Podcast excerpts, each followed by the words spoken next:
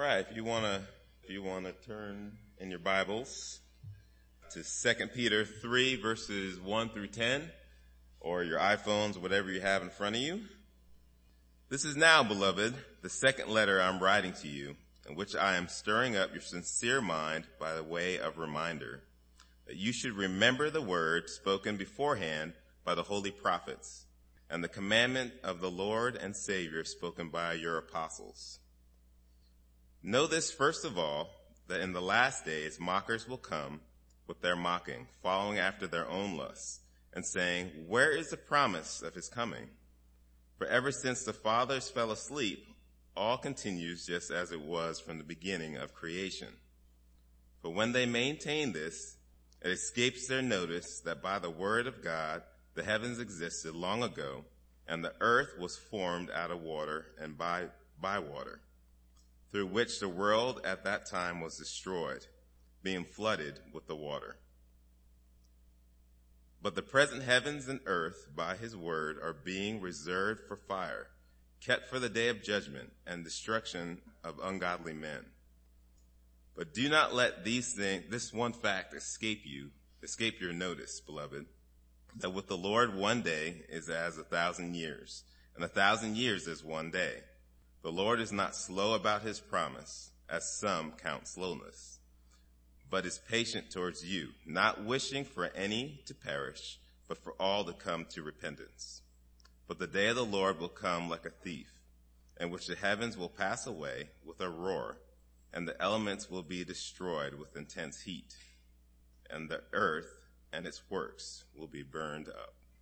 Let's just open in prayer.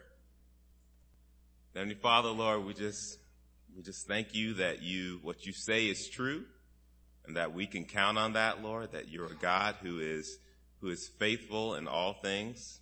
And Lord, I, especially thank you that you're faithful to your promises, Lord, and that you're a patient God, but you're also a holy and just God. And Lord, I just pray as Tom comes before us, Lord, that your word will uh, be spoken through him, Lord, that your spirit would work in our hearts, that we would be convicted uh, of the truth that you have for us. Uh, I just pray this in your name. Amen. Good morning. In the late 1980s, uh, a, a, band called REM came out with a song that uh, started with a rapid barrage of, of troubling signs of the times, and then it culminated in the song's title line, It's the end of the world as we know it, and I feel fine. Now, uh, pinning down the exact meaning of an REM song is a little like explaining a Jackson Pollock painting, so I'm not, I'm not going to try to do that.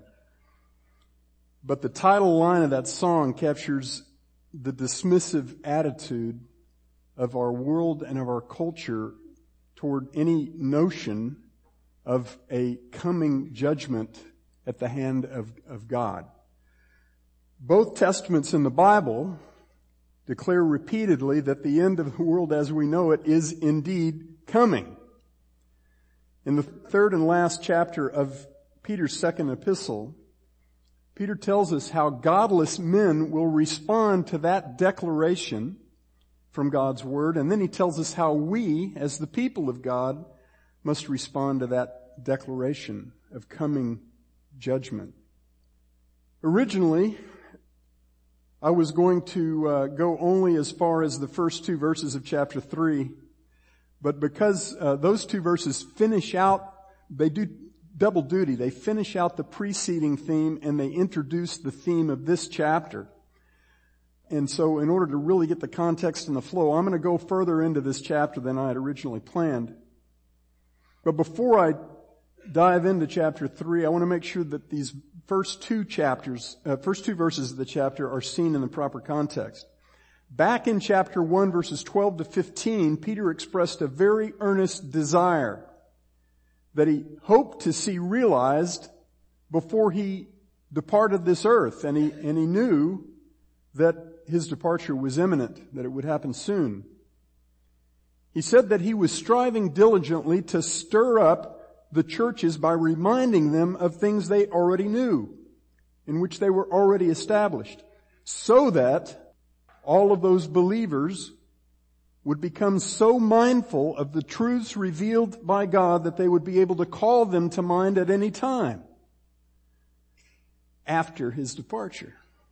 And he then contrasted the absolute trustworthiness of the true Word of God in chapter 1 with the serious threat that the churches would face from the false word of false teachers in chapter 2.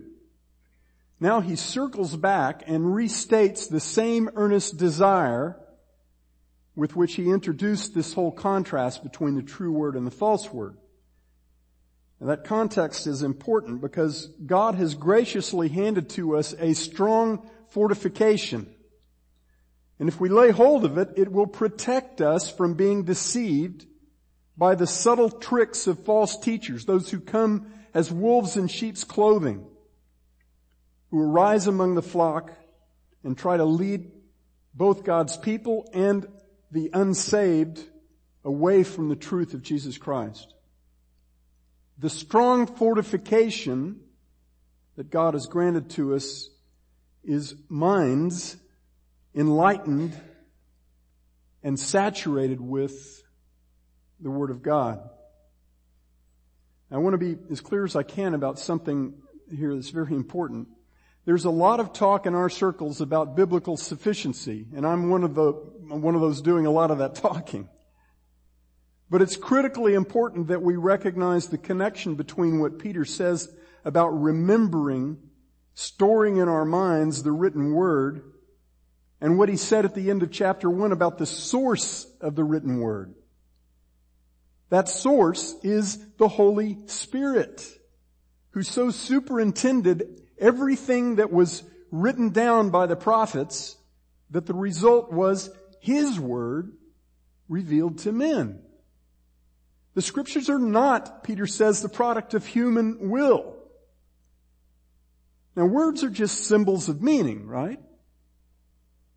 But the words in every faithful translation of the original text of the Bible in any language present the intent and the meaning that came from the mind of God, the Holy Spirit, not the minds of men. In 1 Corinthians 2, Paul says that the truths that the Holy Spirit has revealed to us as the people of God are things that eye has not seen and ear has not heard and have not even entered the heart of man. So how do men get that stuff? how do men get that knowledge, that amazing knowledge of, of the very mind of Christ? There's only one way. God has to speak. And, and He has. All beloved, all of the absolute authority and transforming power and strong protection that the Bible attributes to its own words is the absolute authority, transforming power, and strong protection of its author, the Holy Spirit, the true author of the Bible. The living and active power that the Bible claims of itself is the power of the Holy Spirit working through the Word. So what I've, I used to talk about the sufficiency of the Bible. I've stopped saying that because I think that's, that's only putting, that's presenting the end point. Now I talk about the sufficiency of the Holy Spirit through His Word. We can't miss that connection we've got our emphasis wrong and we're going to mislead people about what this actually is. It's not a magic book. It's the words of the Holy Spirit given through men to mankind. You with me? I hope so. That's why Peter is so resolute about stirring up his beloved fellow saints to remember the words spoken and written down by both the Old Testament prophets and the New Testament apostles. Chapter 3 verse 2. It's both the prophets and apostles. Now of course, Peter isn't the only New Testament writer to give us the same prescription for being forearmed, protected against the clever schemes and deceptively attractive lies of false teachers. And they are attractive. This is a common theme throughout the New Testament epistles.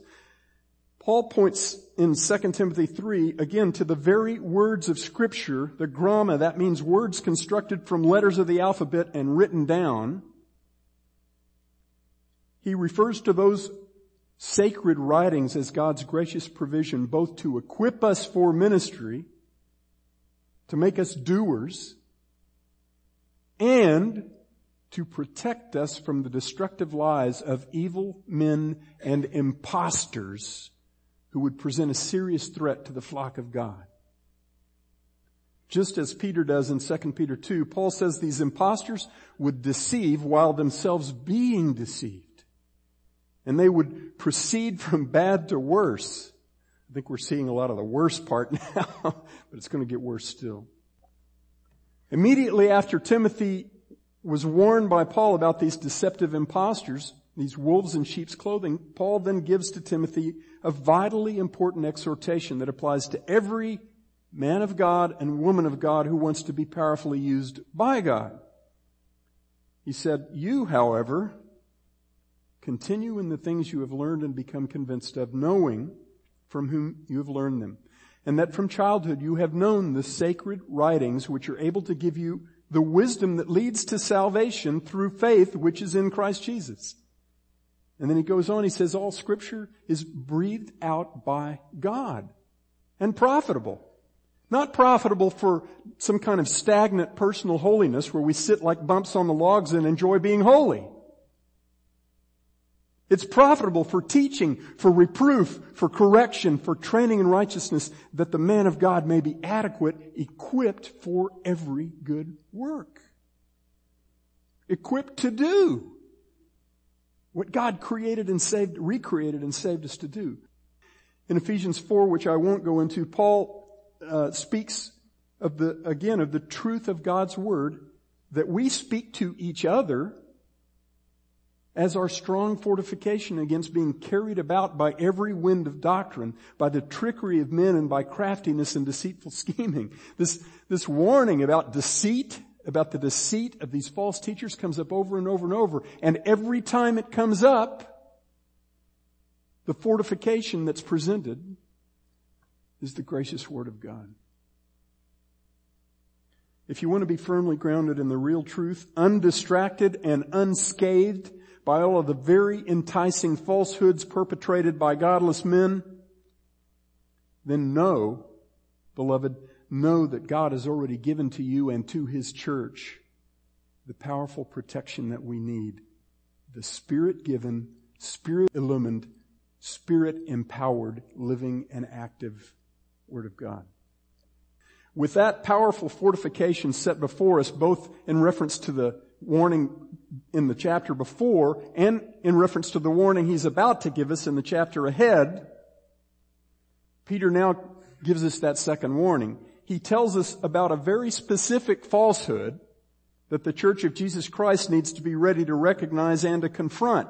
In verse three, he says, in the last days, mockers will come with their mocking, following after their own lusts. Now I don't find anything in these verses in chapter 3 to indicate that these mockers are necessarily the same people that he warned about in chapter 2. It doesn't sound to me like these people in, in chapter 3 are trying to mask their wicked intentions the way the false teachers were. They're not wolves in sheep's clothing, they're just wolves. He seems to be talking here about people who will shamelessly blast anyone who in their estimation is naive or stupid enough to actually be concerned about what the Bible says of God's intention to judge sin and sinners. In his first letter, in 1 Peter 4, Peter said, godless men will malign us, and literally the word is blaspheme us. And there he says they'll blaspheme us because we don't get excited about the things that they dearly love. We don't fall into the same excess of dissipation. We don't, we're not consumed by the, by doing, carrying out our fleshly lusts the way they are, and they don't get it. They don't understand that at all. Now he says some will mock us. They'll ridicule us. They'll find us laughable for actually believing that we have anything to fear from the God that we trust and worship. And they will mock God himself declaring him in effect to be either unrighteous or impotent with regard to sin.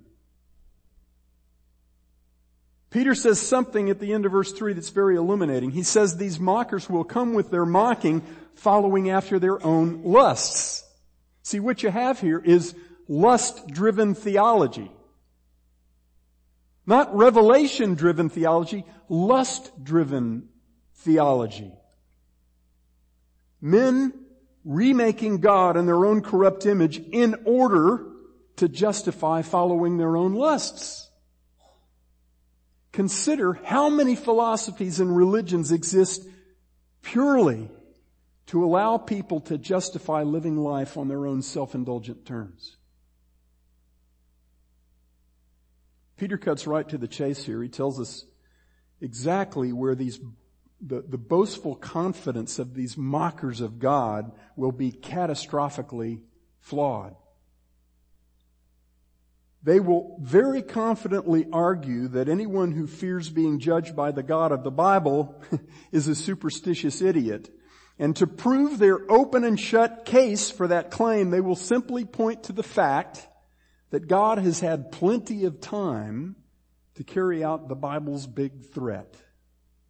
But hey, it hadn't happened. According to Peter, they will say, where is the promise of his coming? For ever since the fathers fell asleep, all continues just as it was from the beginning of creation. Now these men understand the propositions set forth in God's Word better than we think they might. They get that the Bible says Christ is coming back to fulfill both His promise of glorious salvation for His people and His threat of full judgment against everyone who has rejected Him. But their assertion is, He's had plenty of time to do that. What gives? Even after all this time, they say there's still no evidence in all of human experience that there's actually a God out there who is both upset enough about the way men live and powerful enough to do anything about it. So either there's really no God at all, or we don't need to be afraid of being judged by the God who is, because he apparently disagrees with the Bible about how bad our self-indulgent lives are. If he's actually there, he must be okay with what we're doing here because he's had more than enough time to do something about it. And of course, Peter wrote those words nearly 2,000 years ago. So the mockers have even more ammunition today. It turns out that even though this kind of mental dodgeball will gain a lot of traction in the last days, it's actually a very old argument. If you've got your Bibles, turn to Isaiah chapter 5. It's amazing, an amazing passage. Verse 16. Isaiah 5, verse 16. Yahweh of hosts will be exalted in judgment. And the holy God will show himself holy in righteousness. Those things are going to happen. Then two verses later, Isaiah pronounces woe, and every time you see the word woe, you, you, can read doom upon the mockers of his own day. And he tells us what those mockers had to say about God's warning of coming judgment. He says, woe to those who drag iniquity with the cords of falsehood and sin as if with cart ropes. that verse alone is very illuminating.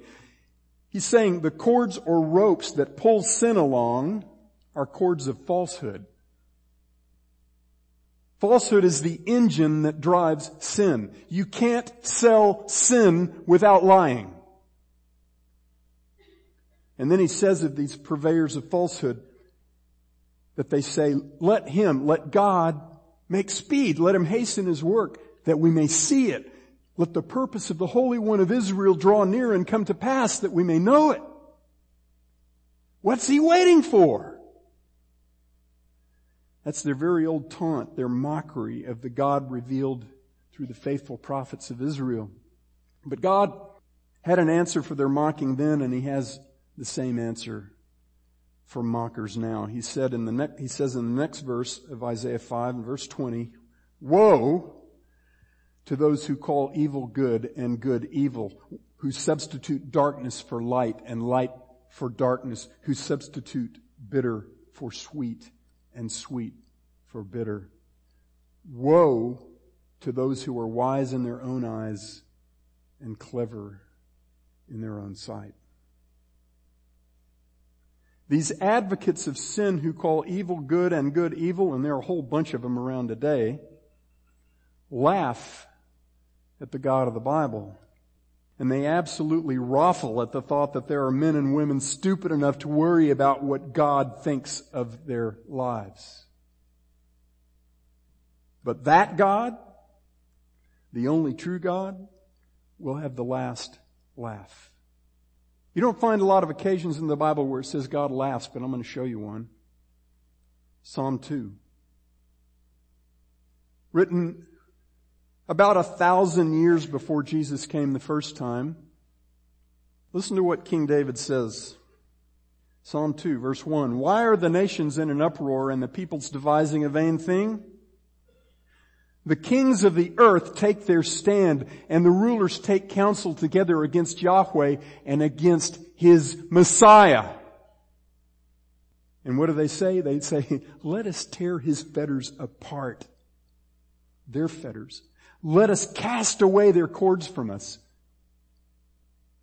These mockers shake their fists at God. They say, we refuse to be under the thumb of a God like the one your prophets proclaim. Show us the evidence that he's worthy of our fear. Come on. Show us. We don't see it.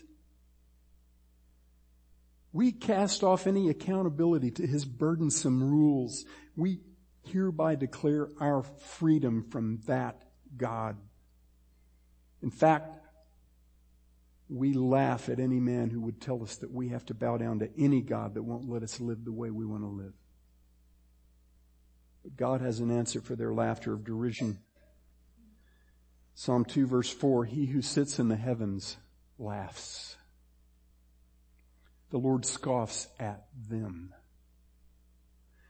Then he will speak to them in his anger and terrify them in his fury. And he will say, but as for me, I have installed my king upon Zion, my holy mountain.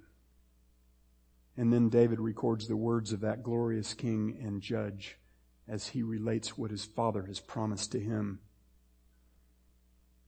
The second person of the Trinity declares, I will surely tell of the decree of Yahweh. He said to me, you are my son. Today I have begotten you. Ask of me and I will surely give the nations as your inheritance and the very ends of the earth as your possession. You will rule them with a rod of iron. You will break them with a rod of iron and you will shatter them like earthenware. And then David gives a final warning to the arrogant mocking kings of the earth. He says, now therefore, O kings, show discernment. Take warning, O judges of the earth. Worship Yahweh with reverence and rejoice with trembling. Kiss the Son Pay homage to the Son, lest he become angry and you perish in the way, for his wrath may soon be kindled. And then he finishes with a positive statement. How blessed are all who take refuge in him. the, the, the juxtaposition, the contrast of that negative and that positive are just amazing. The fear, the fear of God that eludes the godless is the very fear that attracts the godly to the one, the only one who is worthy of any fear. The righteous judge of all mankind is our gracious redeemer and deliverer. And he's going to accomplish both of those at the same time. The mockers were saying the same things in David's day a thousand years before Jesus came, and they were saying them in Isaiah nearly 700 years before Jesus came. They were saying the same things about God's declaration of coming judgment against sin and sinners that they're still saying now. But in their confident boasts and their scornful, high-handed mockery against God, they are studiously ignoring God's own crystal clear revelation of two critical realities. The first fatal error that they're making is a failure to recognize the very simple difference between judged and reserved for judgment. They act as if the God of the Bible had threatened to execute his judgment against sin and sinners right here, right now. So when they look around and see that that's not happening, they conclude that his threat of judgment is all bark and no bite. It's not to be taken seriously. But the foundational problem with their argument is that that's not the warning that the God of the Bible has actually given to unrepentant sinners. God never says that He's going to fully and finally do away with sin and sinners here and now. He never says He will deal with sin as soon as the sin happens. Instead, He says over and over and over again in both testaments that there's a judgment coming. He makes it crystal clear that just as the full realization of the believer's hope in Jesus Christ is deferred until Jesus returns, so also the full realization, the complete outpouring of God's uncompromising, literally earth-shaking judgment against all ungodliness and unrighteousness of men is deferred until Jesus returns. Both the hope of God's people and the judgment of the godless are deferred. And since God declares repeatedly and emphatically through dozens of prophets and apostles over thousands of years that his judgment of sin and sinners is deferred until the coming, the return of his righteous judge, whose response is actually worthy of mockery. The believer who humbly orders his life here and now in anticipation both of that coming judgment of, of the godless and of the redemption, the coming redemption of, of the children of God. Or the arrogant, godless man who looks around now doesn't see any evidence of that judgment and concludes that he has nothing to fear. That he can do whatever he wants. Which one is the fool worthy of being mocked? The first fatal flaw in the mocker's argument is the failure to recognize the difference between judged and reserved for judgment, kept for judgment. Their second fatal flaw has to do with one very compelling demonstration that God has already given to mankind in real human history. A demonstration that proves that his destructive wrath against our sin is the most terrifying of all threats known to man. God already executed one cataclysmic worldwide judgment. We call it the Great Flood. So do about 30 other cultures that don't put it in biblical context. When God had finished executing that judgment, there were only eight human beings still breathing on the whole face of the earth. Does that sound like a God that you want to be caught mocking? Notice what Peter says here about the spoken word of God. He says, it was by the word that came from the mouth of God that the heavens existed long ago and the earth was formed out of water and by water, through which the world at that time was destroyed, being flooded with water. And then he mentions God's word one more time. In verse 7, he says, But the present heavens and earth by his word are being reserved for fire, kept for the day of judgment and destruction of ungodly men. God spoke a long time ago, and all that we see came into existence. And he used the water that he had created right after creating light to lay things out just the way he wanted them. He separated the waters on the surface of the earth from the waters in the heavens above. And then in the days of Noah, he spoke again he spoke a lot of times between those two, but he spoke again in the days of Noah and for 40 days and 40 nights, he brought down upon the earth that same water that he had originally, originally bound up in the heavens above. And the flood that resulted wiped out every breath of life on earth except for eight people that he graciously chose to save. Both God's creation of every created thing and his fiercely destructive judgment of all that he has created are accomplished by nothing more than his spoken word. He doesn't even have to break a sweat to do either of those things. Does that sound like a God that you want to be caught mocking? Here's another question. Have you thought much about which of the world's lies blind men most to their desperate need for Jesus? I don't believe it's the lie that says God doesn't exist. I don't believe it's the lie that says God is too weak to do anything about evil and injustice. I believe it's a much more popular lie than either of those.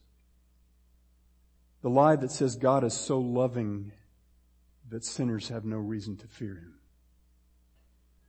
The lie that says that God's love demands that he tolerate our sin. Does that sound familiar? When you see a beautiful rainbow stretched across the horizon after a pleasant rainfall, do you ever stop to ponder what it actually pictures? In Genesis 9, God told Noah that he would set his bow in the cloud as a memorial, a vivid reminder to every generation of mankind and of all creatures of his promise never again to judge the world by water. So does the rainbow then mean that God will never again judge the world? That God's done with cataclysmic judgments against man and creation because of man's sin? Peter says that's not the case. But even the memorial itself should make that obvious. Beloved, the rainbow isn't a harp. It isn't a halo. It isn't a big multicolored teddy bear. It's a bow. It's a weapon. It's an implement used to take life, not to give life. When Yahweh Sabaoth, the God of armies, the God who commands the armies of both men and angels, sets his bow in the heavens as a reminder to men, do you really think he does so to give us warm fuzzies about our sin? You think he put that bow in the sky so that we would plaster rainbow bumper stickers on our cars and put rainbow backgrounds on our Facebook icons that celebrate our tolerance of every denial that men can come up with of his design for sex and marriage. That proudly proclaim that that tolerance is good and godly. When Satan decides to co-opt a God-given memorial, he throws all caution to the wind, and so do the godless men who happily do his bidding. How must it grieve God when some of the people proudly celebrating that same tolerance profess to be children of Jesus Christ, believers. Some of them are. I think some of them are. But how must it grieve God when we, we uncritically embrace that kind of nonsense? When men mutate the God-given memorial of his fiercely destructive judgment in the past against sin and sinners into a supposed memorial of his tolerance of man's sin, they're not just treading on a very thin layer of frozen water, they're shaking their fist at the consuming fire. Peter makes a brilliant understatement here that these things about God escape the noticed the notice of godless men. That phrase escapes their notice comes from the same word that the writer of Hebrews used when he said in Hebrews 13:2, "Do not neglect to show hospitality to strangers, for by this some have entertained angels without knowing it." In other words, they've they've entertained angels and it escaped their notice that they were angels. Now, those people had no way at the time to actually know that they were showing hospitality to angels, right? The, the angels looked like human beings. Which is the point that the writer of Hebrews is making. It was easy to miss the fact that they were angels. But that's not the problem Peter's addressing here, is it? This is Peter mocking the mockers. He's saying, somehow, it escapes the notice of ungodly men that God hates sin. Even though he once extinguished every breath of life on the whole face of the earth except for eight souls. They just kind of let that connection slip right by them. And somehow, it escapes their notice that for 1500 years the faithful prophets and apostles of God have been saying the same thing about God's judgment that the Son of God said when He was right here among us. That the ungodly world of ungodly men is being kept by God, reserved for a judgment yet to come. A judgment that will consume the earth and all of its works in fire. Somehow, all of those forceful and uncompromising declarations by God's messengers and by Christ himself just kind of slipped right by them. This is Peter mocking the mockers. God does have a sense of humor and it's pretty sarcastic. When the coming judgment finally comes, men may still protest that they somehow didn't know that God was actually serious about his hatred of sin. But those protests will be cause only for scorn from the God who created them because that one true God has faithfully given to all mankind all the evidence they could possibly need to know without a doubt that we will all be held accountable for our high-handed violations of His holiness. For every man, woman, and child since Adam Either Christ already bore the penalty for those grievous violations, or the sinner will bear that penalty upon himself for all eternity. Which is true of you? The difference between those two sinners, we're all sinners, the difference between those two sinners is faith in Jesus Christ or the absence of faith in Jesus Christ. Peter uses the same word here for escapes notice one more time when he turns, his attention to us, to believers. In verses 8 through 10. And again, he lays out two realities that we must not allow to slip by us. Beloved, the first is God's reason for delaying his coming judgment against all ungodliness and unrighteousness of men. Peter knows that even some of us who trust in, who believe in, and belong to Christ might have a little trouble understanding why God has allowed all the sin and suffering in this world to persist for so long. So he straight up tells us what's actually going on. First, he says we need to understand that God doesn't reckon time the way we do. To him, a day is as a thousand years and a thousand years is like a single day. Now that doesn't mean that God doesn't know the difference. It means that the unchangeable, eternally existing God does not see a couple of thousand years as very much time. And probably after two or three hundred thousand years in His presence, you and I won't either. But Peter's point here focuses on God's reason for the delay of his coming judgment. That reason's very simple. Verse 9, the Lord is not slow about his promise as some count slowness, but is patient toward you. Not wishing for any to perish, but for all to come to repentance. God is patient toward you. And the you, the y'all, plural, that he's addressing are the same people he just called beloved.